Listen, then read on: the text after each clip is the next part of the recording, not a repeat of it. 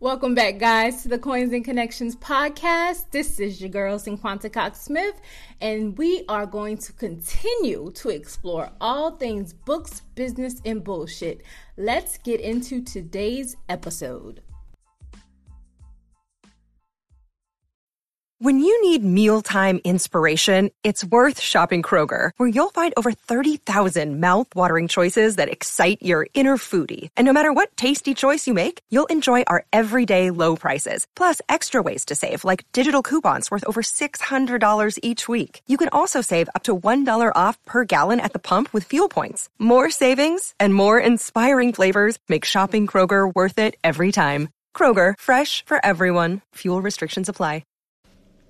All right, y'all. So this podcast is a year overdue. Like seriously, um, I've gone through two different names. I recorded the first uh, little podcast in like July of 2017, and I figured I'd keep, you know, just keep building off of my two two main businesses basically, and I can still reach the people who want to connect with me, you know, because my life has different layers, you know.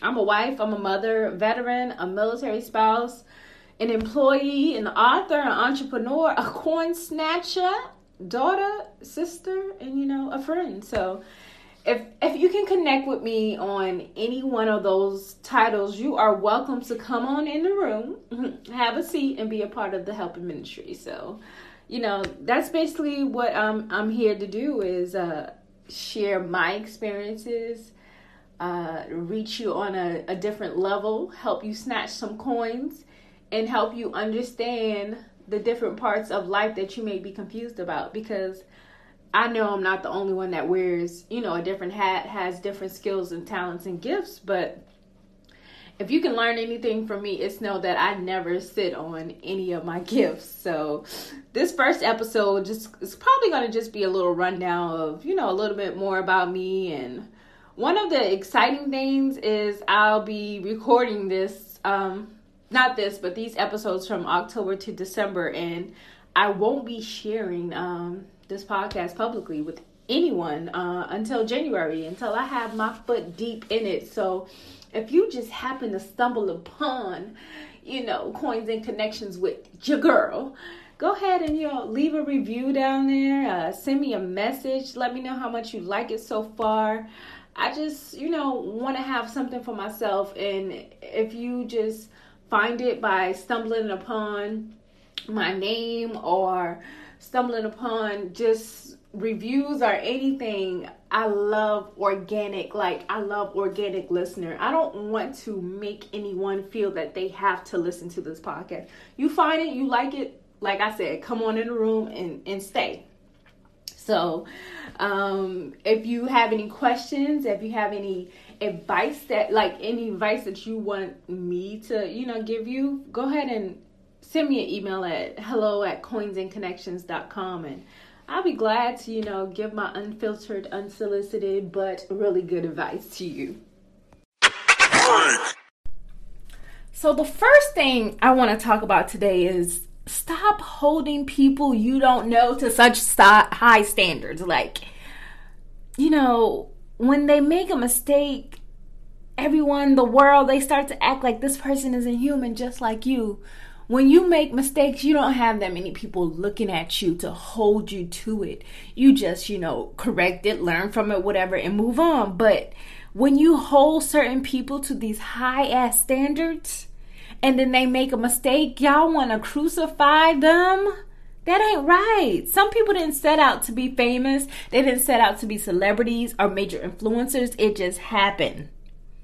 So basically, they're thrown into this world full of judgment by individuals who are watching them, basically under a microscope. The media, the blogs, everybody. If the world had no space for comments, likes, and shares, none of this extra stress would occur. I've been called a celebrity. I think not, boo. Where? I live a regular, degla ass life like Cardi said. You know, you call me a celebrity, that's how you feel about me. You call me famous, that's how you feel about me. I didn't say I'm famous. I didn't say I was a celebrity. None of those words have ever came out of my mouth. Like, so you hold people to a certain standard that they don't hold themselves. Now, if I had paparazzi outside my house, then I might have been to a different stature or a level. You know, I might have just leveled up. But until then, I am none of that. I am just like you. I might work harder than the average, but I'm just like you.